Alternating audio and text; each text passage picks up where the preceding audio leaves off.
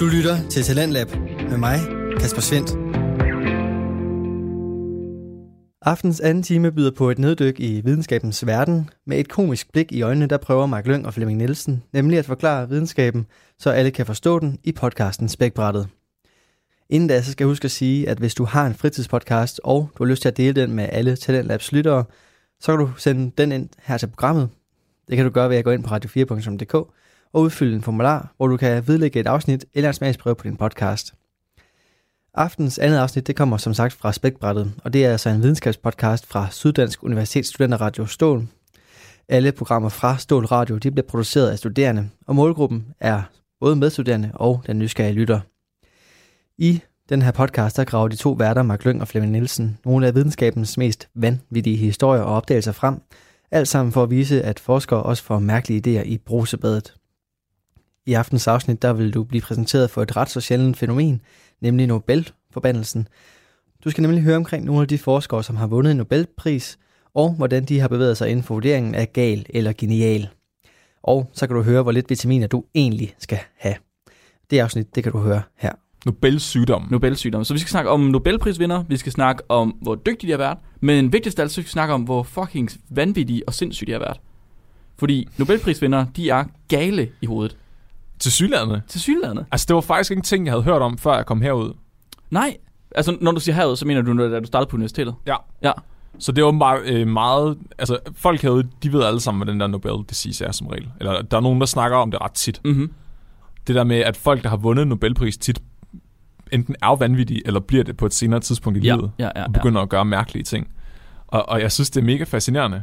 Det er mega fascinerende. Fordi min far, han sagde til mig, da jeg var, da jeg var barn, at jo mere, altså det var tit, hvis du lærte for meget, så blev du skør i hovedet, så blev du sindssyg. Ja. Fordi der var sådan på Tåsinge, der havde vi sådan en akademiker, der var barn eller sådan noget. Og han var, han var nemlig, øh, han blev totalt mærkelig, da han blev gammel. Ej, det er så, det er Og, så og alle på Tåsinge, de var bare sådan, nej, det er fordi, han har læst for meget. Det, hvad? Ja. Er det rigtigt? Ja. Det passer ikke. Jo. Er de, siger de alle sammen det? Altså dem, der kender ham, han har læst for meget. ja, dem, der kendte ham, de var sådan, det er fordi, han har læst for meget. Han, han, han har læst for mange bøger. Ja. Det er jo piksebøger altså. Han har læst for mange bøger. Min olle, min, Jeg har aldrig læst en bog hele mit liv, og er, er fandme dum. det er rigtigt. De er i hvert fald ikke skøre. Det er ikke skøre. Nej. Og det skal vi også snakke om. Hvordan, hvordan kan det være, at det måske sker? Hvordan, Ja, fordi jeg tænker, at vi alle sammen, vi kender øh, sætningen gal eller genial. Og at der er en meget hårfin grænse lige imellem. Ja, Så man er... Geniale videnskabsmænd, de er så tæt på at blive gale, at det er, altså, det, det, det er et hårstrå, der skal til. Ja. Det er simpelthen det er vanvittigt. vi har jo også haft nogen med på podcasten før. Øhm, Tycho Brahe for eksempel. Ah. Ah, jeg tror du mente, øh, altså gale folk på podcasten. Jeg Nå, synes, du, ja, ja. Skal, du skal snakke pænt om vores gæster, Flemming. Tøger, Tøger er gal. ja, han ved det. Nikolaj er gal. Ja, det er han også lidt. Robin er gal. Ja. ja. Ja. Jo, det er han. Flemming er gal. Er det? Det er du. Gal. Gal. Jeg er gal. Er jeg gal eller gal? Begge dele. Uh. En af hver. Om nej, du er ikke gal. Nej, jeg, jeg, har- jeg, har- jeg har ikke følelser, så det kan jeg ikke blive. Altså jeg vil faktisk sige, du er nok også den mindst vanvittige videnskabsperson af, af dem, du lige har...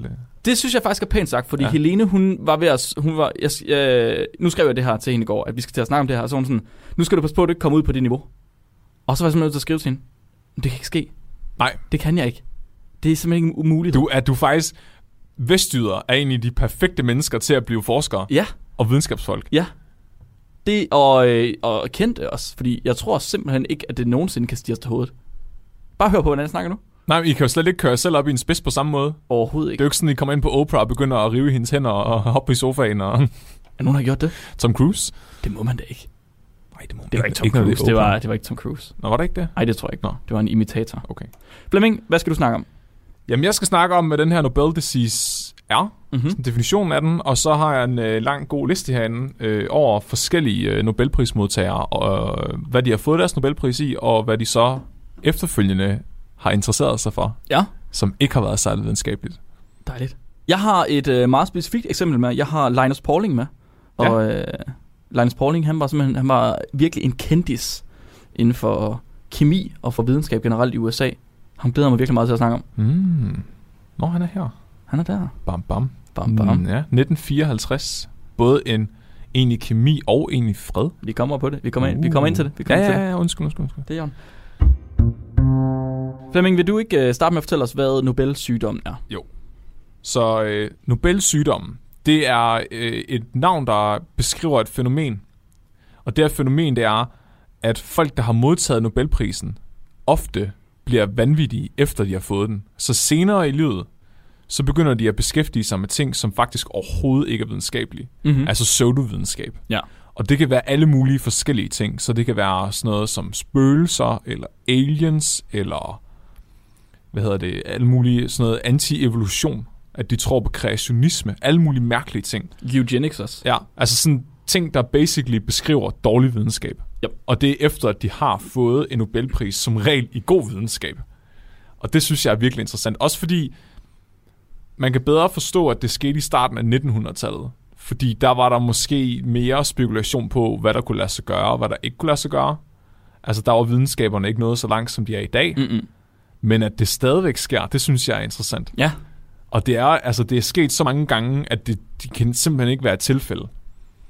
Altså, der må være et eller andet ved folk, der har den, det niveau af geni, som gør, at de også er mere, hvad kan man sige, prone til at blive vanvittige senere i livet. Det, og jeg synes, det er mega interessant. Og en ting, øh, en ting de pointerer inde på, på siden for den her Nobel Disease, det er, at førhen, der var folk omkring, øh, der var de faktisk under 30, når de fik Nobelpris som regel. Mm-hmm. Mm. Men nu er det steget til, at folk er som regel under 50. Så det vil sige, Er de at... så unge? Det var jeg faktisk ikke klar over. Jo. Jeg troede faktisk, at Nobelprisen, det var sådan en ligesom, du ved, USA's præsidenter. Det var sådan en gammelmandsklub. Jamen, det er faktisk...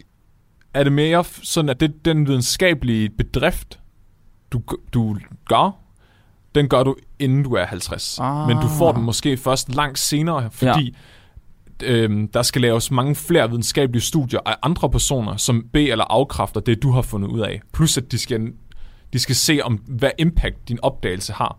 Okay. Så de skal se, om, du en, om det, du egentlig har fundet ud af, også er brug, brugbart. Ja.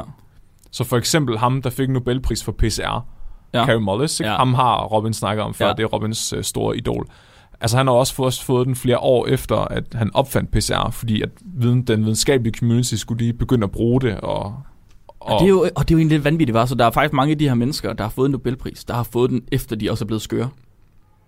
det må der jo næsten være, ja. Det tænker jeg. Ja, at de har fået den mens eller efter, de var skøre. Carey Mullis, han var jo skør imens. Han ligesom fandt på PCR. Ja.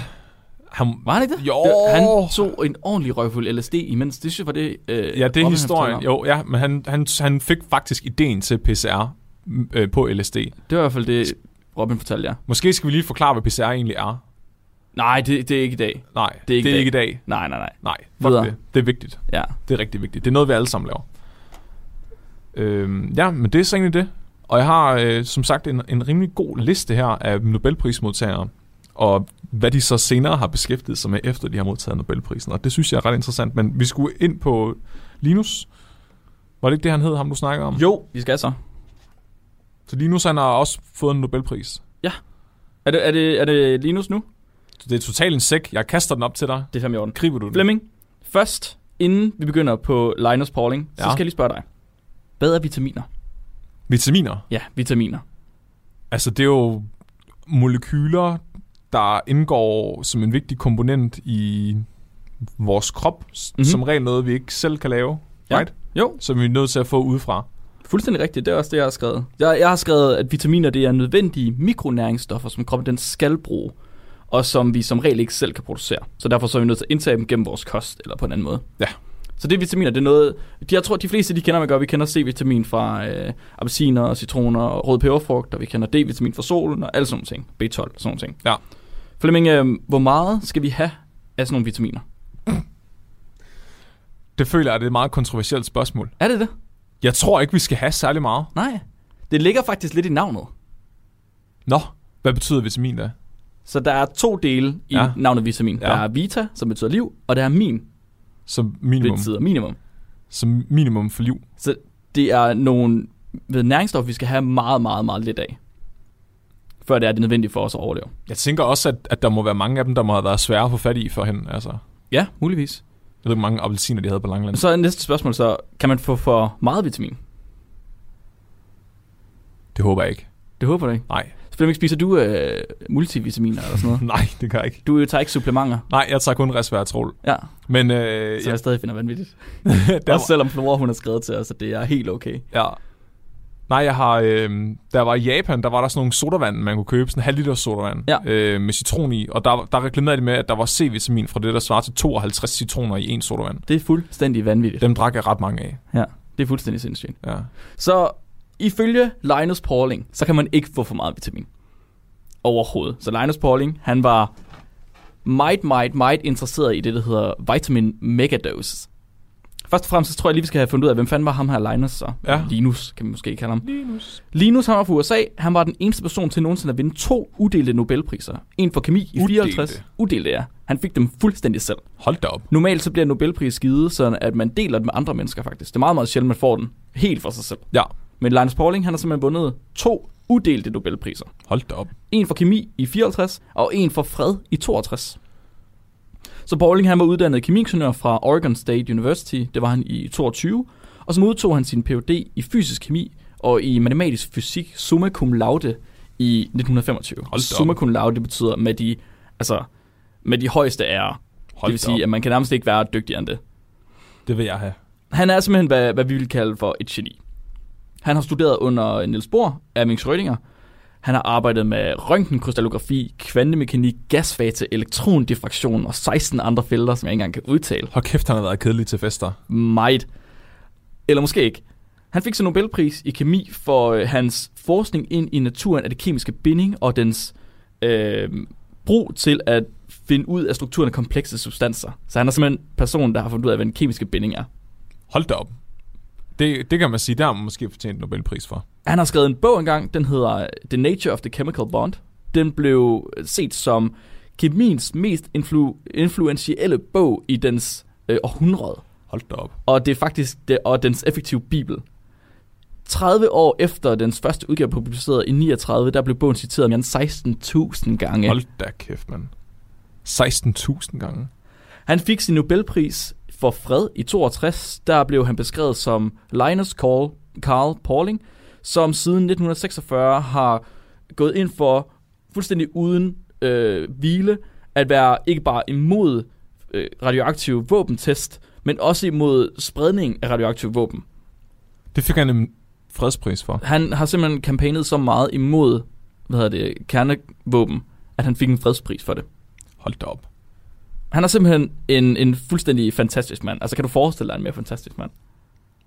Han har arbejdet sammen Udover, med... udover dig. Han har sammen... Åh, åh.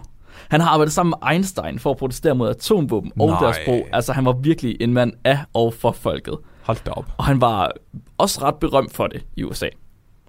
Og det leder os så til bagsiden af medaljen. Oh, oh. Bagsiden af Nobelprismedaljen. Var han pædofil? Dog ikke, Nå. men det er fandme tæt på. Nej, det skal vi sige. Det, er- det vil jeg sige. Flemming, øh, når du er forkølet, du Ja. ja. ved, når næsen den drøber, og hovedet det er så fyldt med snot, at du nærmest ikke kan tænke, og Ja. ja. feberen den får dig til at føle, at du kunne smelte stålbælger eller, eller den stil. Ja. Ja, ja. Men samtidig så ryster du, som om at du er fanget i Sibirien. Hvad plejer du så at gøre for at afværge det? Snaps. Snaps? Ja. Ja. Salt. Salt? Masser af salt. Masser af salt? Så ligger simpelthen. jeg stille. Okay. Ja, øh, gør, gør du noget specielt med det salt? Altså er det bare, spiser du Ja. ja. det, eller? Okay. Ja. Hvor meget salt spiser du? Det er lidt forskelligt. Som ja. Ja. regel øh, en pakke om dagen. En pakke en Ja, ja, pakke salt om ja. dagen. Altså det er kilo, går ud Der er fra. set i øh, blinkende lygter. Ja, at okay. Det skal man. Og virker det? Altså, jeg, t- altså, tit så bliver jeg rask efter et par uger. Så. Ja, ja, ja, okay. Jeg er jo ikke forkølet nu, Nej, så kan man det, sige. det kan man selvfølgelig sige. Ja. Ja. Det er smart. Flemming, har du nogensinde hørt om at tage en C-vitamintablet? Nej, hvad? En C-vitamin-tablet? Eller spise en masse appelsiner, eller drikke appelsinjuice, for ligesom at få fjernet sin forkølelse? Nej, jeg har kun, kun set de der citronvand der, som skulle være gode mod forkølelse. Okay. Sådan. Jeg, jeg blev øh, tilbage i gymnasiet, der havde jeg en kammerat, som øh, han kunne godt lide, lide molekyler, hvis vi kan sige det på den måde. Så han... Øh, og, Hvad? Hvordan, er, det, er det sådan ligesom nogen kan lide dinosaurer, så kan han godt lide molekyler? Eller? Nej, han tog stoffer, Flemming. Nå. Flemming. Det Flemming, kan sgu følg da nu med. godt være, han bare var, Flemming, følg nu med. Følg nu med for helvede. Jeg troede, han var sådan en, der havde sådan, du ved, sådan det periodiske system du som, tror bare, jeg- ti- som t-shirt. Det tror jeg bare kun er nørdede venner. ja. Han bare sådan, der snakker op, det her molekyl, det er bare en mest sjældne molekyl. nu." der findes kun tre. Nej, han var typen, der ikke havde noget som helst imod stoffer. Og øh, en dag, så var jeg hjemme ved ham, og så, øh, jeg tror, jeg var ved at blive forkølet eller andet, og så siger han til mig, Mark, du skal bare spise fire af de her vitami- øh, C-vitamin-tabletter, og så bliver du rask. Og Sådan, hvad fanden snakker du om det? det- Hvad? Hvorfor skulle det virke? Åh ja, men det er fordi C-vitaminer, det hjælper bare helt vildt meget mod forkølelse. Og det er faktisk en generel konsensus, der er i dag. Det er ikke, vi vidste. Nej, hvorfor gør det det? Så det gør det ikke. Det gør det ikke. Nej. Først og fremmest, det gør det ikke. Lad os, lad os lige debunk med det samme. Det gør det ikke. Det virker ikke at spise C-vitamin mod forkølelse. Færdig arbejde. Don't think so. Men grunden til, at man troede, det gjorde, det var på grund af Linus Pauling. Så øh, Pauling, han er grunden til, at der er så mange mennesker, der tror, at høje doser af C-vitamin, det er effektivt mod forkølelse og influenza. Men, men hvad er problemet med det? Altså Pauling, han var jo en højt anerkendt forsker med to Nobelpriser, så hvordan kan det være et problem, at man ligesom går efter det, han siger? Altså for det første så er det, at det ikke passer, og for det andet så er det, at det kan være det er skadeligt at tage for mange vitaminer. Nej, hvorfor har han sagt det? Så Pauling, han var øh, virkelig, han, han havde en idé om, at vitaminer, det var, det, sk- det skulle vi bare have for at leve. Og det skal vi også. Men han mente, at des mere vitamin vi fik, des bedre. Så øhm, han, han, han gik simpelthen ud fra, at man skulle have langt, langt, langt mere end de her øh, daglige anbefalede indtag. Så i, i 1970, der publicerer Pauling bogen, der hedder Vitamin C and the Common Cold.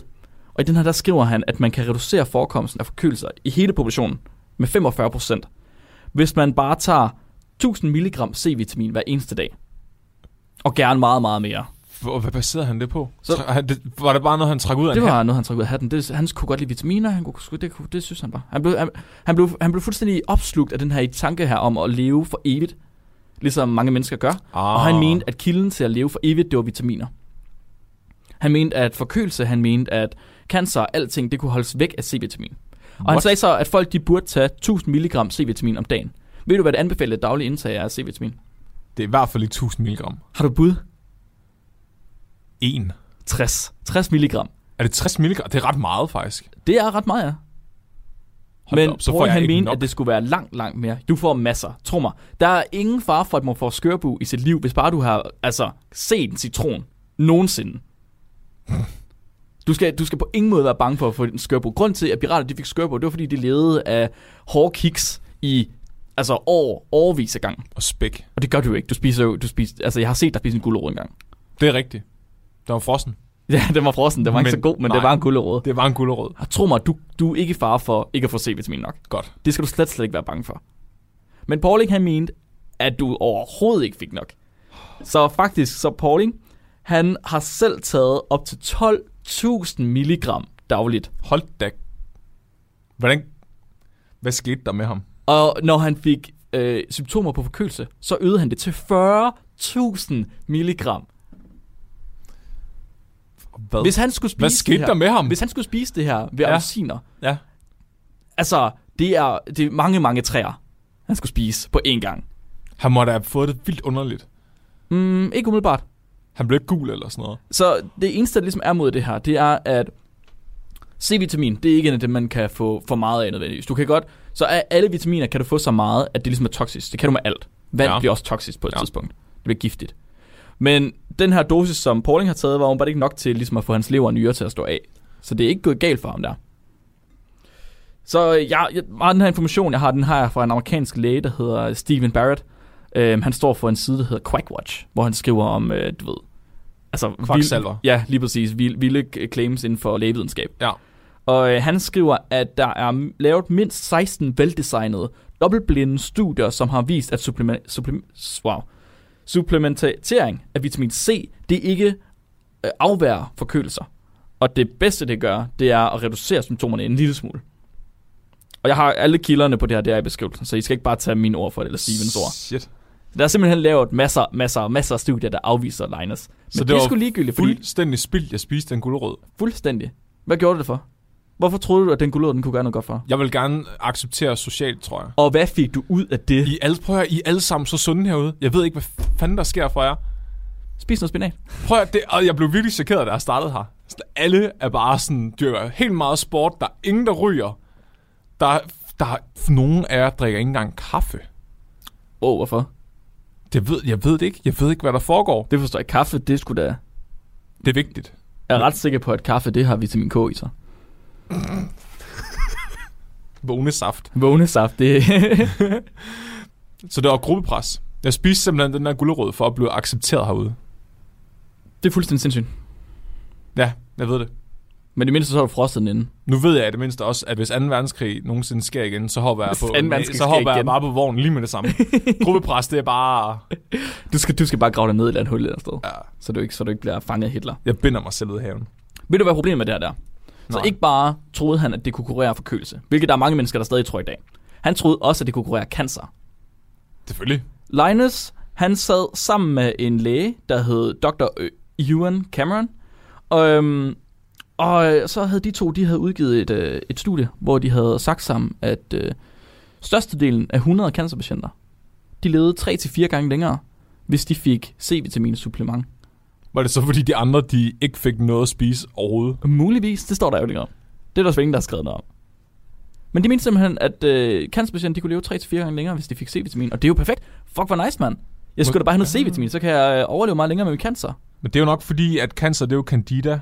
Ah, Og candida øh, kan ikke lide øh, svamp, hvad hedder det, citron. nej, ja. Det kan ikke tåle ascorbinsyre. Nej, Nej. så. Klart, jamen det må være det. Men øh, som svar på det her, så udførte øh, en klinik, der hedder The Mayo Clinic. Kender du den, Flemming? Nej. Nej. Mayonnaise-klinikken. Jamen, det, det, man ser den faktisk ofte på nettet, og jeg har altid troet, det er sådan en spoof-ting, men det er det ikke. Det er faktisk en meget velanset øh, klinik, altså for læge, øh, lægevidenskab Nå, i, øh, i USA. Den hedder The Mayo Clinic, simpelthen. jeg, jeg synes godt, jeg har stødt på dens navn på et tidspunkt. Ja, ja, den har over 4500 læger og forskere, og så er der 58.400 administrative personale. Så der, er- der er virkelig, altså, Hold da op. det er meget, meget velanset. De lavede øh, som svar på det her tre studier, hvor de havde samtidig havde øh, 367 patienter, og de kunne se, at der ingen forskel var mellem at give de her patienter vitamin, frem for bare at have en kontrolgruppe, der ikke fik vitamin. Der er simpelthen ingen forskel på cancer overhovedet. Hvordan, hvordan har de så fået deres data, Linus og de andre der? Det er bare noget, de har fundet på. Måske har de trykket ud af røven. Eller måske, Altså, det altså, må har de de jo givet, næsten- måske har de givet noget andet, måske har de ikke kontrolleret deres variabler. Måske har de simpelthen bare ikke styr på, hvad det var, de lavede. Åh, Gud, jeg, Hvilket er forfærdeligt, og fordi Linus han er en af de klogeste mennesker i verden. kan vide, han ellers har Hva? fabrikeret sig af data. Fuldstændig sindssygt, men altså det vilde er, at han var jo, i- med mange andre ting, var han også fornuftig stadig bagefter. Så han havde ligesom de her claims om C-vitamin. Men han var stadig meget, meget kritisk for øh, farma, farma, hvad hedder det? Ja, fa- pharmacies. Øh, Hjælp mig. pharmacies. Steder, der sælger medicin. Fordi de ville sælge C-vitamin, men så ville de sige, at der var forskel på naturlig C-vitamin og syntetisk C-vitamin. Ej, det er... Oh. Og det Linus, han kritiserede det meget, meget hårdt, fordi selvfølgelig er det ikke det, det er molekyl, ikke? Og Så om du får det Ja. naturlige eller syntetisk, det er fuldstændig ligegyldigt. Men de vil sætte prisen op på det naturlige, og få det til at lyde som om, at det er det rigtige. det gør de stadigvæk. Det gør de jo nemlig stadig. Og Linus, han gik, stadig, han gik ud og kritiserede det selv, efter han var blevet skør og mente, at man skulle tage 40.000 milligram Ja. C-vitamin om dagen. Cecilie, hun skulle købe sådan nogle kalktabletter Matas. Mm. Mm. Så er det bare sådan, at du skal have de her særlige kalktabletter, som der er sådan nogle urteekstrakter i. Og så- Og så koster det 300 kroner for et glas i stedet for... Og jeg brækker mig. Køb dem. 40. Ja, ja. Nej, Hun Cecilie. har det lige med begge ben. Cecilie, Cecilie, du skuffer mig lidt. Ja. Ja. Undskyld. Undskyld. Undskyld. Jeg blev også lidt skuffet. Så problemet med det her, gør, det er jo selvfølgelig, at folk de køber en masse unødige supplementer. Man behøver ikke købe det, alt det her C-vitamin, så når man gør det. Folk de behøver som ikke købe multivitamintabletter, fordi spiser du en aspars om ugen, skråstreg en fisk om ugen, så får du de vitaminer, du skal have. Tæller, basically. tæller de der hvide og spars, de der syltede? Dem får du der. Ja, så skal du drikke vandet også. Gør alle ikke det? Jo, jo, altså jeg sp- drikker det til en cocktail. Jeg putter det i min gin and tonic. så folk de køber en masse af de her vitaminer her, men nogen tager sig også overdoser af vitaminer. Fordi Pauling, han havde ikke bare en idé om, at man skulle tage de her vitaminer, han, han mente også, at man skulle tage vitamin overdoses, eller megadoses. Det vil sige, det var derfor, han tog 40.000 mg vitaminer, i stedet for 60 mg. Og det mener han jo så også andre mennesker skal gøre. Det er der så nogle mennesker, der gør. Og det kan godt være, det ikke var et problem med C-vitamin. Men med andre vitaminer, der kan det altså gå rimelig galt, fordi andre vitaminer, der kan du ikke tåle det i lige så høj en grad. Så derfor så kan din lever ikke nå at filtrere det fra, og din nyre kan ikke nå at filtrere det fra. Det vil sige, at man får nyresvægt leverproblemer. Nej, så ens, ens Når det sker, så begynder man at have alle mulige andre giftige stoffer, der bliver læ- liggende i kroppen, som heller ikke kan filtreres fra. Hvilket ikke normalt er et problem. I må ikke tro, at man skal detox sig selv, fordi det findes ikke. Der er ikke noget, der hedder. Man kan ikke detox sig selv. Det gør kroppen selv. Men når leveren og nyren, nyrerne begynder at slå fejl, så er det, at ens blod ikke bliver filtreret ordentligt, og så kan det gå ind og skabe alle mulige andre problemer i sine andre organer. det kan man stopper- blive rigtig syg af. Man stopper basically filteret i kroppen Ja, med lige præcis. vitaminer. Præcis. Lige præcis. Og det kan, sagt- det kan simpelthen ske ved at tage det her megadose. Øh, nogle overdoser af nogle vitaminer. Det kan ske med, med alt, ikke også? Så take home beskeden fra det her segment her. Det er, at det, det er vigtigt at tale med sin praktiserende læge, inden man begynder at tage vitaminer. Hvis man tager det til det anbefalede daglige indtag, så er der som regel ikke noget problem. Det er sjældent, at man kan tage en overdosis af vitamin, medmindre man tager megadoses. Så der er ikke noget problem i at tage vitaminsupplementer. Nogen har brug for det. Gravide har brug for B12 som regel. Men de fleste andre, hvis I spiser den der aspars, og put, drikker det her aspars gin og tonic, ingen problem. I, I behøver ikke at tage alle de der ekstra supplementer. Og hvis I synes, tror I gør, tag lige en snak med jeres læge. Det kan være, at de kan fortælle jer, hvad der er. Og hvis I nogensinde skulle få lyst til at tage megadoses, hvis jeg godt lade være med at høre spækbræt mere. Så, øh, så få lige tjekket jeres aura, fordi så må den være ude af balance. Måske ja. Ja. skal I gå med en rosenkvart som halsen for lige at Det synes jeg kunne være en god idé. stabilisere den lidt. Flemming, jeg har et sidste spørgsmål til Ja. ja. dig. Hvad døde Linus Pauling af? Du får en 10, hvis du kan gætte det. Hvad han døde af, ja. Ja, hvad døde han af? det er sikkert overhovedet ikke relateret til vitaminer. Jo, jo, jo. Altså, det er relateret til noget af det, jeg snakker om her. Seriøst. Ja. Tog en overdose af vitaminer, og så døde han af leversvigt eller Nej, sådan nej, nej, nej. Det er slet ikke sådan noget. What? døde... Det, ej, jeg ved det ikke. Fik han kraft? Ja, Nej, han døde af cancer. nej. Han døde af den sygdom, Åh, oh, som han troede, hans pus. vitaminer ville redde ham fra. Åh, oh, lille pus. Det er lidt synd for ham. Det er nemlig rigtig, rigtig synd Hvor for gammel ham. blev han så? Øh, for, ja, det hedder jeg sgu ikke. Han døde i 94. Og det er ret sent. Ja. Han fik Nobelprisen i 54. for Jamen, han blev færdig som kemiingeniør i 22. Så han døde faktisk det samme år, som jeg blev født. Wow. Det kan være, at jeg er en reinkarnation af ham. Altså, en mand, der er genial og gal. Linus Pauling. Så, øh, så kan jeg begynde at kigge lidt på den her liste her. Jeg ved ikke, om du har lyst til at være med på listen, og så kan vi måske snakke om det sammen. Om jeg er med på listen. Ja, altså, du, Kan jeg komme ind på du listen? kommer nok en dag. Må jeg komme ind Du på listen? skal have en Nobelpris først, Mark. Oh. Åh, oh, jo. Kan jeg ikke bare... Der er også den der reverse Nobel Prize disease. Den der, hvor man starter med at være sådan fucking psycho, eller øh, du ved... Der er et eksempel på den. Ja, man, man, kan være, man kan gå ud og så sige, at man er klaverjant eller medie eller sådan noget, og så rent faktisk finde ud af ting. Der er et eksempel der, hvor det er en eller anden urtedame, Ja, som laver sådan nogle urtemedicin hun ting. hedder... Og så finder hun rent faktisk, hvad er det, hun finder en kur mod? Hun finder... det mod hun, malaria? Øh, malaria, ja. ja Ja, så for hun helvede. hedder, hun hedder Tu Yuyu. og hun, øh, hun, tje- hun var sådan en kinesisk øh, urtemedicin-kvinde. Så det, hun gjorde, det var egentlig, at hun testede... Øh, der i, I Kina, der er meget sådan traditionel medicin. Og det øh, måden, man har givet det her traditionelle medicin på, det har ligesom været gennem øh, generationerne, at man så øh, i form af sådan en eller anden pseudo-shaman Ja. har sagt, hvis du har øh, ondt i albuen, så skal du bare af en ko og spise nogle firkløver eller et eller andet. Altså, og så har hun ligesom gået igennem alle de her flere tusind forskellige lægemidler, og hvordan de har skulle tilberedes og forberedes og sådan noget. Og så har hun så set, om det rent faktisk virkede mod det, man sagde, de virkede imod. Ja. Og efter at have gjort det for flere tusind, så fandt hun så ud af, at en af dem rent faktisk virkede mod malaria. Åh, det er sindssygt. Og det fik hun en Nobelpris for. Åh, det er sindssygt. Og efter hun har fået Nobelprisen, så har hun jo så begyndt at praktisere rigtig videnskab, i stedet for det her pseudovidenskab. Er hun det? Ingen pseudovidenskab ved siden af? Altså, det er jo så inverted Nobel disease, ikke? Så det er jo ligesom ideen om, at hun er blevet... Hun er blevet, hun er blevet klog efter, eller ja. genial efter, men jeg, hun er men, gal. men jeg ved ikke, om det er lidt, Jeg synes måske, det er lidt hårdt at kalde det pseudovidenskab, det hun gjorde, fordi hun testede jo egentlig bare, hvad det var. Okay. Altså- Altså, Jamen, jeg havde forstået det lidt anderledes. Jeg havde forstået det, som om hun udviklede nyt urtemedicin eller sådan noget. Det kan godt være, hun har gjort det også ved siden af. Okay. Hun har i hvert fald testet alle dem her. Nå, det, er, da- det er jo meget Ja. ja. nobelt, kan man sige. Og inde på Wikipedia, der står der, Here we show a picture of two you to you. Åh, ja. Nå. Men der er også altså, alle de her almindelige Nobel Diseases eksempler. Så ja. Ja. det er folk, der har fået Nobelpris, og så bagefter er det blevet vanvittige. Og tænk på, at måske vil være lidt fed. Skal vi ikke gå ind på en begge to? Ja, jeg og så er inde på kan nu. vi kigge Jeg sidder inde på igennem nu, dem ja. sammen. Ja. Ja. Ja. Så en, jeg godt kunne tænke mig at snakke om, det er blandt andet uh, Carey Mullis. Ja, Så, og Carey Mullis, Ham han kan jeg godt er jo en, en uh, spækbræt darling, så ham har vi faktisk snakket om en del før, eller det vil sige, det har uh, Robin har snakket rigtig meget om ham. mm-hmm. Og Carey Mullis, det er ham, vi snakker om tidligere. Han er, han er manden, der opfandt PCR. Og måden, han fik ideen til PCR på, det er, at han tog LSD, og så så han ideen for sig. ja, Robin forklarede det som om, at han, ligesom, han kørte i bil, og så kunne han se molekylerne, de dansede foran ham, Ja. og så satte de sig rigtigt, og så fik han lavet den her metode. Men det sjove er, at den... I... Jo, så f- vi skal ikke sige, at PCR ikke var en fantastisk idé, fordi det er jo mega vigtigt. PCR, ja. det er basically at tage kroppens, øh, hvad kan man sige, kroppens egne redskaber til at lave DNA med, og så bare bruge det til at lave DNA i et reagensglas. Ja. Og han, var sådan, han sagde også, selvom han var chokeret over, at der ikke var nogen, der havde fået ideen før. Og han troede faktisk, at det ikke kunne lade sig gøre, siden at folk ikke allerede gjorde det. Hvilket jeg egentlig godt kan sætte mig lidt ind i, men der var så bare ikke nogen, der havde prøvet, åbenbart. Nej. Og det virkede, og vi gør det stadigvæk i dag. Det sjove er faktisk, at nogle af de DNA-bygningsredskaber, øh, vi bruger, de kommer fra GES. Gør de? Det vidste jeg ikke. Så øh, jeg mener, det er den, der hedder Fusion, den kommer fra en gås. Er det rigtigt? Jeg troede det hele, det var fra bakterier. Ja, så den bliver produceret i Okay, men bakterier, den er... men original, det origin, den originale polymerase, den kommer fra en gås. Nej, hvor er det godt. Og der, der er et billede af en gås på pakken. er det rigtigt. Ja,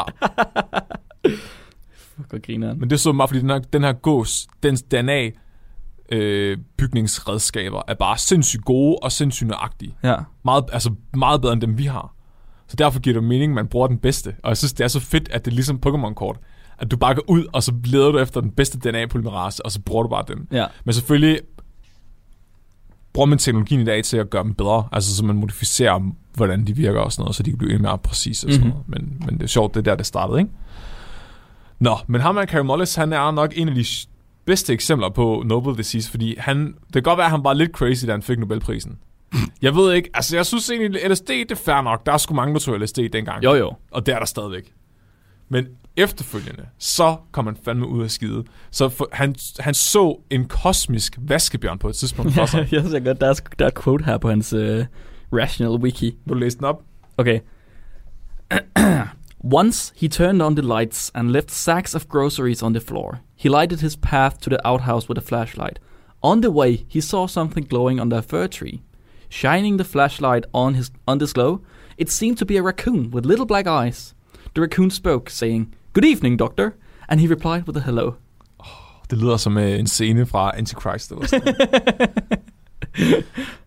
What the han shit, han man. øh, var også øh, kendt for at, at være imod, altså AIDS denial. Så han, han mente ikke, at sygdommen AIDS kom af HIV, som Robin forklarede det. ja. Så han mente, at, at HIV var en bred term for en hel masse forskellige viruser, for eksempel. Mm. Han, han snakker også om alien-bortførelser. Altså som om aliens er en ting, og at han var blevet bortført af aliens. Og han er, han er, han er det perfekte eksempel på det her Nobel Prize disease. Altså, han er virkelig en, der er blevet sådan rigtig gal bagefter. Han, den, han var global warming denier også. Og det er sindssygt. Han troede på astral projektion. Så det vil sige, at du kan lave en astral body, så du kan se dig selv Sådan ud af uden- kroppen ud af oplevelse. kroppen oplevelse. Ja. Ja. Han troede på astrologi, altså stjernetegn. Øh, og han, han, han har også ozone denial. Og jeg ved ikke, hvordan man denier ozonlaget. Hvad? Men det, det står som en af tingene, øh, altså, så det er, at man ikke tror på, at der er det her ozonlag, der går huller i. Hvad? Ja. Hvad? Nej, solen den findes slet ikke. Det er bare en stor lommelygte, der er en, der holder op over, jo- over jorden. Men jeg tror simpelthen bare, det er en forlængelse af at deny global warming. What? Det er fuldstændig sindssygt for mig. Tror han heller ikke på ilt? Wow, han, han var ikke bare imod, altså han sagde ikke, han, altså den der AIDS denialism, det var ikke bare, at HIV var en fejlannotering af forskellige viruser, det var, at han downright mente, at AIDS var en konspiration, der involverede regeringen og environmentalists. Det er så sindssygt mere konspirationsteorier. Hvorfor, hvorfor skulle nogen lyve om det? Hvad får du ud af at sige, de her folk, de har AIDS? Er det fordi, så kan du slå en masse mennesker ihjel? Jeg forstår ikke, altså... Men Hvad er hvorfor, det, de mener, du får ud af det? Ja, og okay, en ting er regeringen, men en anden ting er environmentalists. Hvorfor skulle de, den, altså hvad får de ud af at fabrikere AIDS? Hvad? Ja, hvad? Hvad? Jeg forstår det slet ikke. Det er så mærkeligt. Og det er skørt. Nå, men der er, øh, så Camollis han vandt i, øh, hvad hedder det, Nobelprisen i 1993. Så det er faktisk øh, relativt lidt for, altså fornyeligt, ikke? Og øh, en af de nyeste på listen, det er en, der hedder Locke Montagnier, som øh, i år 2008 fik Nobelprisen i medicin.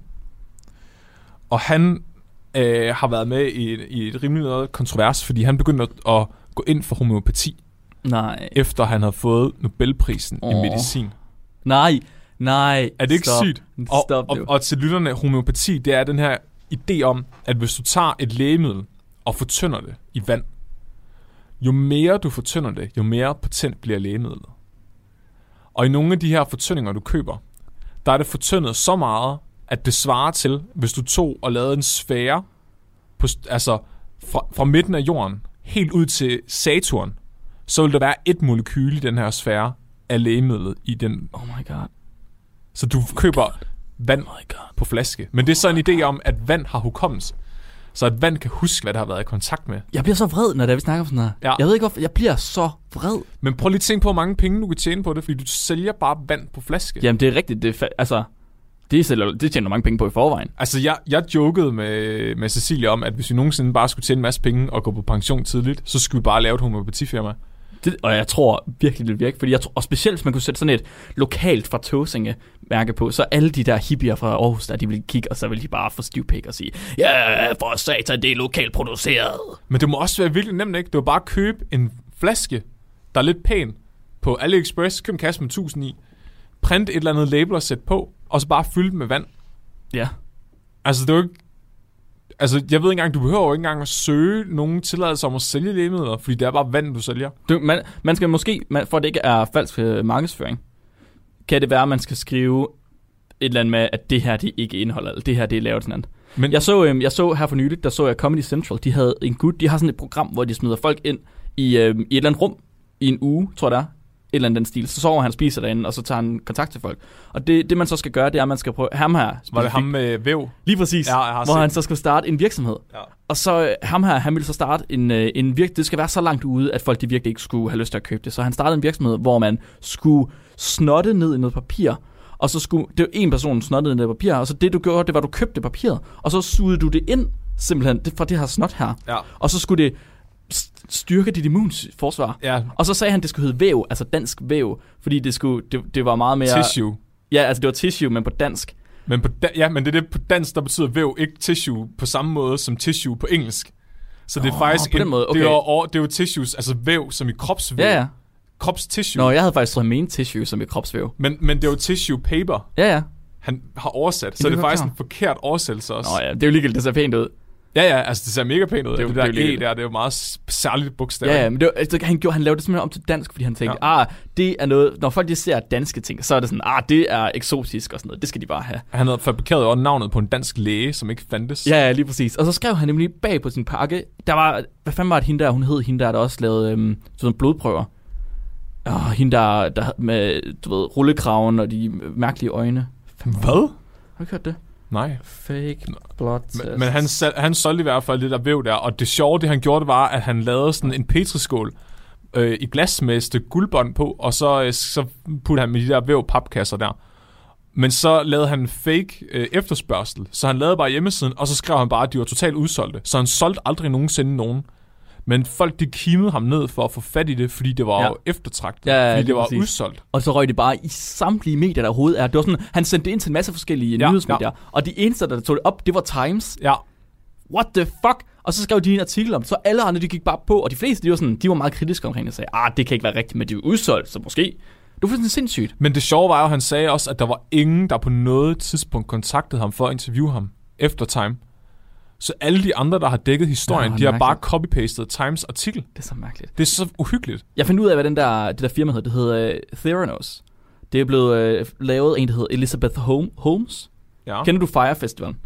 Ja. Sådan en gut, der lavede en festival, og så øh, var der slet ikke nogen festival. Altså folk, de købte billetter for flere ti- tusindvis Ja, ja. ja, ja. af dollars, og så var der ikke nogen festival. Ja. Det her, det er en scammer på samme måde. Hun lavede et øh, hvad det, biotech vir- virksomhed, hvor man skulle kunne tage blodprøver, så skulle man kunne se samtlige sygdomme, og så det fandtes ikke. Der, der, der var ikke noget, der skete. De tog de her blodprøver, men de tog Åh, altså, ja, ja, alt hende for har jeg meget, hørt om. og det virker Ja, ikke. ja. Og hun havde nemlig skrevet, jeg mener jo hende, der havde skrevet bag på nogle af sine ting, at øh, det her, det er i virkeligheden ikke et rigtigt medicinsk produkt, eller sådan noget af den stil. Og så havde han bare taget copy-pastet det og smidt det om bagpå, sammen med den der skraldespand med krydsår, som der altid er.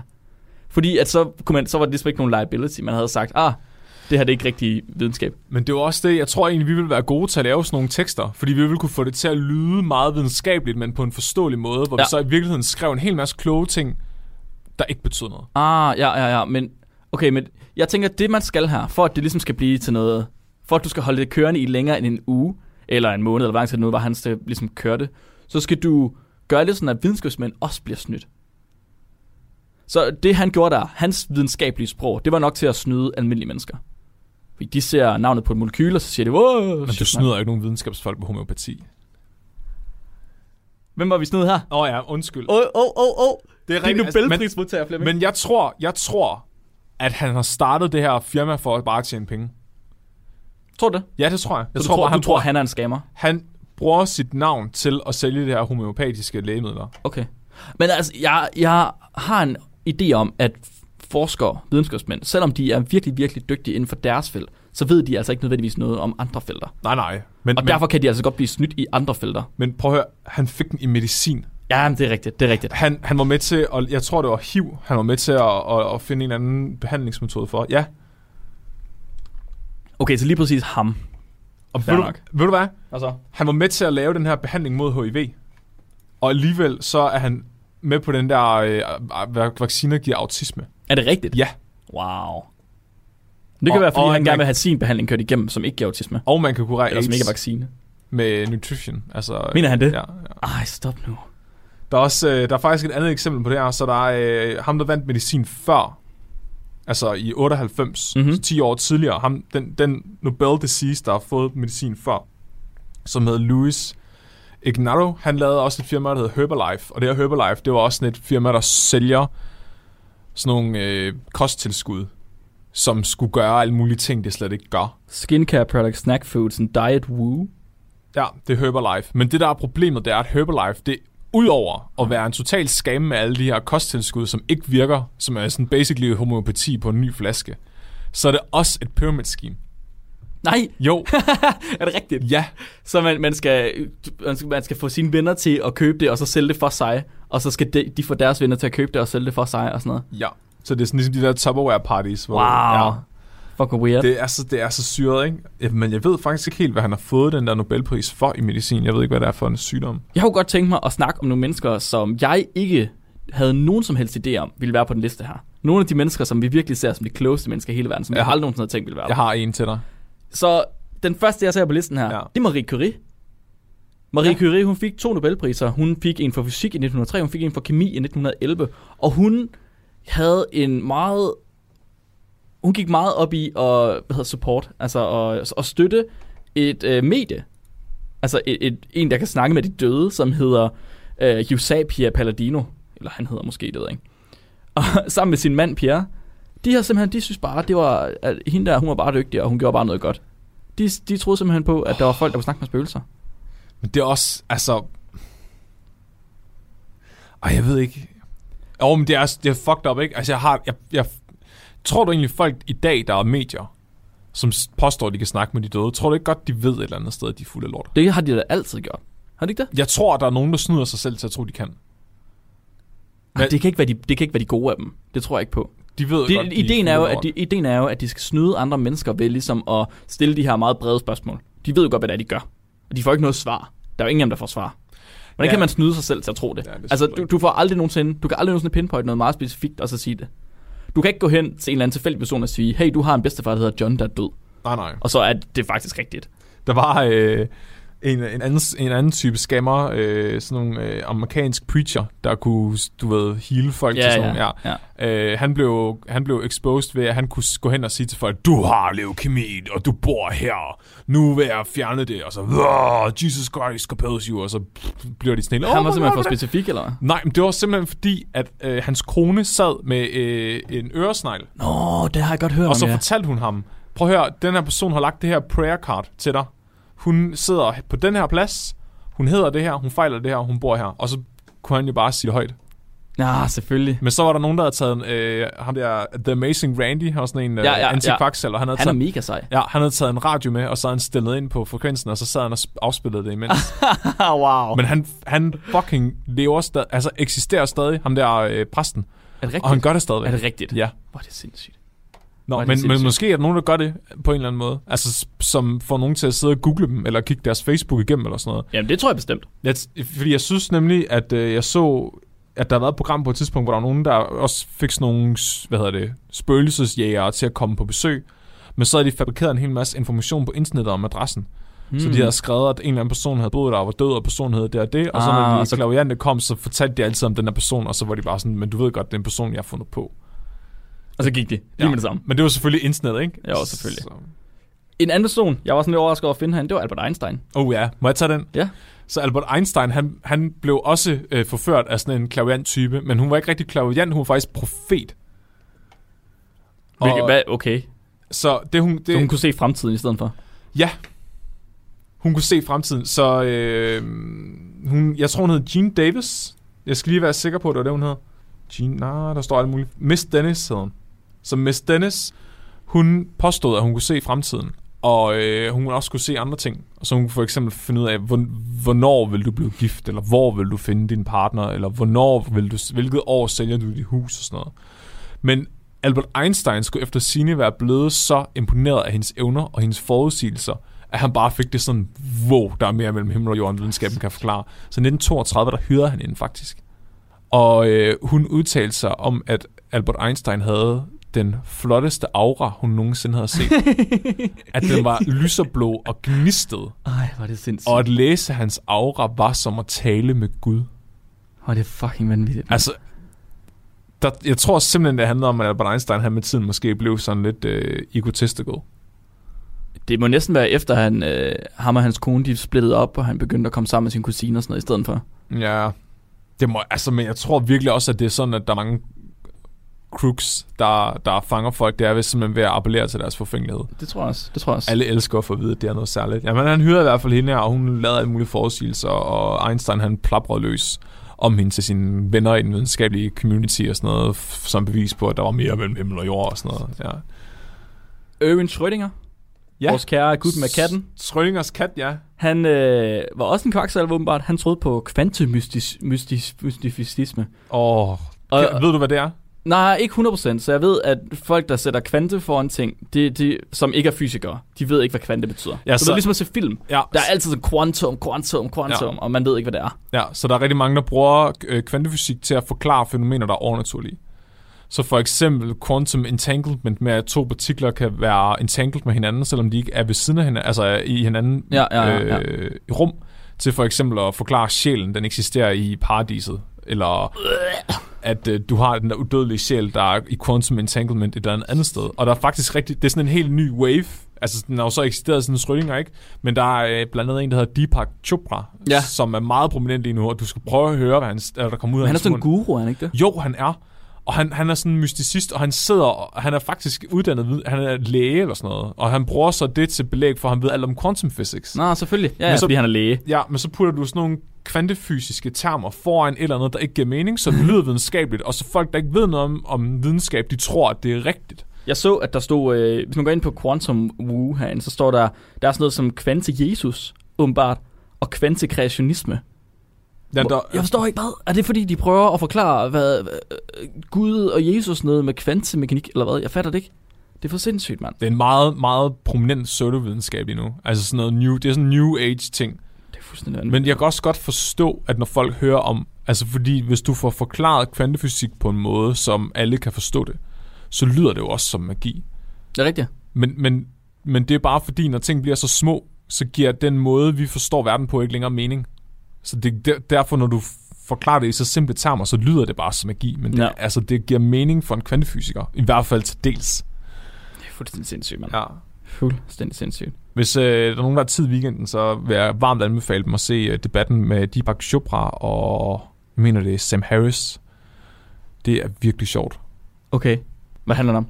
Det, hvor de sidder og snakker om religion. Ah, Og øh, der er faktisk en kvantefysiker, der til sidst i debatten rejser sig op og tilbyder Deepak Chopra noget undervisning i kvantefysik. er det rigtigt? Ja, Fuck, hvor sjovt. det er virkelig sjovt. Fuck, det er Også fordi, grineren, at mand. Deepak Chopra, han, øh, han faktisk siger på et tidspunkt, at, øh, at han gerne ville have, at der var nogle kvantefysikere i rummet, som så kunne bekræfte, hvad han sagde og sådan noget. Så var der fandme en. Nej, ups, ups, ups, ups, ups. Hold kæft, mand. Flemming, vi skal til at slutte af. Men øh, inden vi slutter af, så har jeg lige en aller sidste ting. Ja, ja, du er helt opslugt af den der... Øh. den der liste med den der, der ja, liste der, der. er så mange på den. Det er helt vildt. Det sidste, jeg lige vil snakke om, det, øh, det er en gut, en øh, André Geim, som har vundet både en Nobelpris og en ikke-Nobelpris i fysik. Begge to i fysik. En ikke Nobelpris. En ikke-Nobelpris Nej. også. Han vandt faktisk øh, ikke-Nobelprisen først i år 2000, og så vandt han den rigtige Nobelpris senere i 2010. Men det er ikke det, der er så interessant. Det er ikke det, der er så interessant. Jo, okay, Hvad- faktisk. Hvad, hvad er det, Nobel, ikke Nobelprisen? Ikke Nobelprisen, det er faktisk måske... Okay, så Nobelprisen i 2010, det var noget med grafen og noget fysik mambo jumbo. Ja, ja, det er Who lige cares, sådan ikke? det, det er ikke... Nobelpris er ikke sådan, sådan. Men ikke Nobelprisen, den var sej.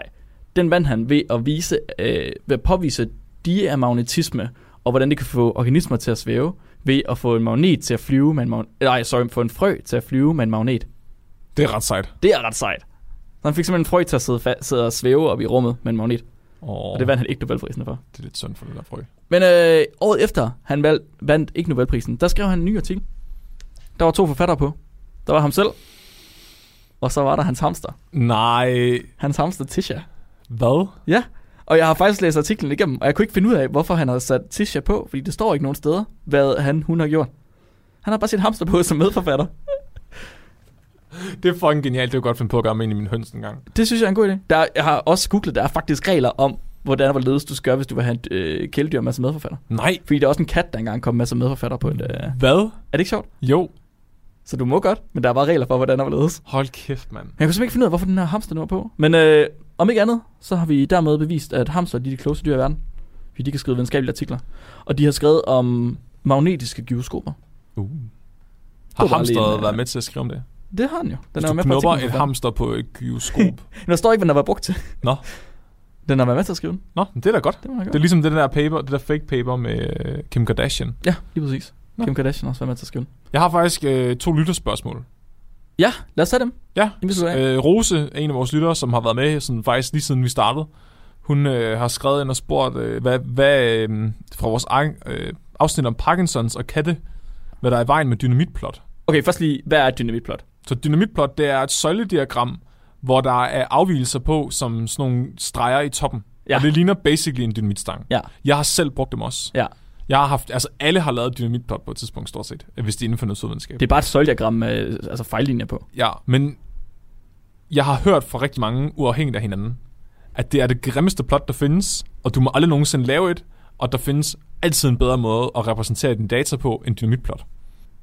Jeg ved ikke, jeg synes, jeg har ikke noget problem med dynamitplot. Altså, Altså, det bliver skal vi- brugt i så mange artikler. Jeg synes, Rosa har ret. Ja, og så øh, var der et spørgsmål om... Rose, Rose, jeg synes, at dynamitplot er okay. Det er ikke et stort problem for mig. Altså nu er jeg jo ved at blive oplært i bioinformatik, så er jeg nødt til at, at, at være medløber. Nu har vi jo ligesom fået etableret, at jeg er en, der, lø- der Ja, ja, ja. ja. bukker under for gruppepres, så jeg kan ikke lide dem mere. Du kan ikke lide med? Nej. Åh, kæft, mand. Nå, så må vi være enige om, hvad vi er. Og så Det øh, er lort. noget med, at jeg, jeg, har, jeg har vist på et tidspunkt udtalt mig om, at jeg ikke bryder mig om katte. Øh, og så har Rosa skrevet, at jeg ikke selv har katte, og det har jeg, det har jeg ikke. Jeg har ikke haft kat. Du har, du har ikke haft kat. Nej, betyder det? Cecilie, Cecilie og Sandra, som jeg boede sammen med dengang, de havde katte. Aha. Jeg havde kattene, men ja. Ja. jeg havde dem ikke. Ah. Det, det var meget forståeligt. Hvad skete der med de katte? Den ene af dem nu kørt ned, og det var ikke mig. Nå, jeg skulle lige til at spørge om det er dig. Og øh, den anden, den, øh, den bor på en bondegård nu. Aha. Ja. Og der har den... Er, er det... Okay. Det var prøv, okay. Er det ligesom, du ved, når hun nemlig kørte op til A Farm Upstate? Ja, men det er det faktisk ikke den her gang. Okay. Så Okay. den, er, fakt- den bor faktisk på en bondegård. Altså, jeg er ikke sikker på, at jeg tror på dig. Det er, og det er rigtigt. Jeg er ikke bange for at sige, hvis jeg har, øh, havde ordnet den. Aha. Men, men det, okay, så en ting er, at jeg hader katte i forvejen. Så Ja. ja. det, jeg kan tolerere dem, hvis de går rundt udenfor. Ja. Jeg synes, at det, jeg tror, at hvis katte var kommet som kæledyr nu, så havde folk aldrig fået lov til at have dem. Fordi de slår bare alt ihjel omkring dem. Er I klar over, hvor mange dyr katte kollektivt slår ihjel hvert eneste år af små? Ja, det er faktisk vist nok et problem med småfugle. det er fuld, de ødelægger fuldstændig økos- Ja. ja. de passer over, de ødelægger fuldstændig økosystemet. Altså, og f- det er fint nok, okay, jeg har høns hjemme i min have, sejt, jeg har lige fået kyllinger, men jeg kan ikke lade dem gå udenfor, fordi naboens kat kommer og æder hele lortet. Altså, hvis, hvis nogen havde introduceret et dyr som kæledyr i dag, og det gå- gik rundt og åd andres kæledyr, det må aldrig gået. Nej, men det er rigtigt. Men det er så, rigtigt nok. Men så, oven, så folk, der har dem inde i deres hus, så går de der klamme kattenumser der, bare på alting, og kattehår. Men så, så de der katte der, det var faktisk nogen, der kom fra en container, så de var sådan ekstra syge i hovedet. Fra en container? Ja, så det var sådan nogen, der var nogen, der havde dumpet dem i en container. Så, Nej, er det rigtigt? Jo, og så var de blevet opfostret på et andet kattehjem, så de kunne, over- den ene af dem kunne slet ikke finde ud af at blive tam. Så den hoppede rundt op på bordet hele tiden. Nå. Sådan, hvis man var i gang med at lave en leverpostejsmad, og man lige havde glemt de syltede agurker, man gik over efter dem, så havde den allerede et leverpostejsmad, inden man kom tilbage og smadrede, helvede. og smadrede tallerkenen. Hvordan har du så med hunden? Det, åh, det er et godt dyr. Det er et godt dyr. Ja. Okay. Så hun er okay, katter Det er jo en ulv, der er blevet selektivt indavlet, indtil den er blevet så retarderet, at vi synes, den er sjov. Retarderet er ikke et pænt ord, Flemming, det må man ikke sige. Men det er jo rigtigt. Indtil den er blevet mentalt handicappet. Mentalt handicappet. Hør vores afsnit om uh, tamme ræve, så der er Ja. ja. det. Nå, men tak for i dag. Radio 4 taler med Danmark. Det var et afsnit fra podcasten Spækbrættet, en videnskabspodcast med et glimt i øjet fra Syddansk Universitets Studenterradio Stål. Det var aftenens sidste podcastafsnit I første time, der kunne du høre et afsnit fra Psyken og Fysen med Karina Ibskov og Vasken Avagian. Og i anden time, der var det altså et afsnit med Spækbrættet, som består af Mark Løn og Flemming Nielsen. Mit navn det er Kasper Svendt, og jeg står klar med nye afsnit fra Danske Fritidspodcast hver aften her i programmet Talent Lab. Nu der er det blevet tid til nattevagten, så fortsat god fornøjelse her på Radio 4 og på Genlyt.